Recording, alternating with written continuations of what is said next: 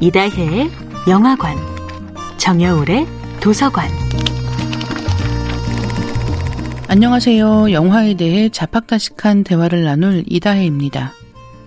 이다혜의 영화관에서 이번 주에 이야기하고 있는 영화는 1999년도 영화 블레어 위치입니다. 블레어 위치의 방식은 이후 수많은 영화들에 영향을 미쳤습니다. 블레어 위치의 방식이라는 말은 실화를 탐사하다가 실화와 같은 상황에 휘말리는 공포영화일 수도 있고요. 아니면 사람들이 공포 장소 탐사를 하다가 사라진 뒤에 남은 영상 기록을 영화로 만들었다는 설정일 수도 있습니다. 또 한 가지는 저예산으로 아이디어로 승부해서 큰 돈을 벌 수 있는 영화라는 뜻이기도 합니다.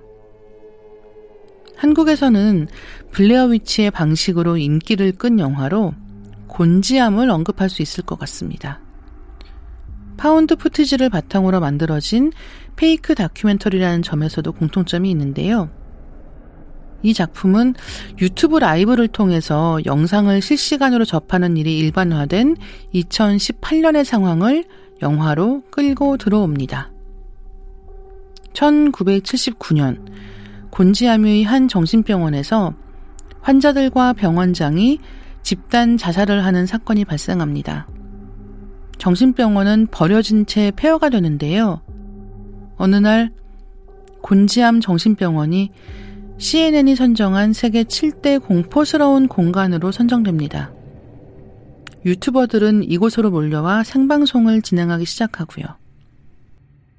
이곳에서 실종 사건이 벌어지자 유명 인터넷 생방송 전문 채널 호러타임스를 운영하는 하주는 곤지암 정신병원 탐험대를 만들어 방문합니다.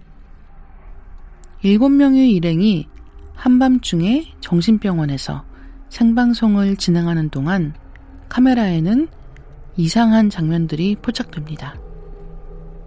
곤지암을 연출한 정범식 감독은 페이크 다큐멘터리가 블레어 위치 이후 자기 복제와 변형을 거듭하면서 발전해가고 있었다면서 기존 장르에서 진일보한 체험형 공포라는 설정을 더해 관객이 공간을 체험하는 영화를 만들어 보자 라고 생각하고 만들었다고 인터뷰에서 밝히기도 했습니다.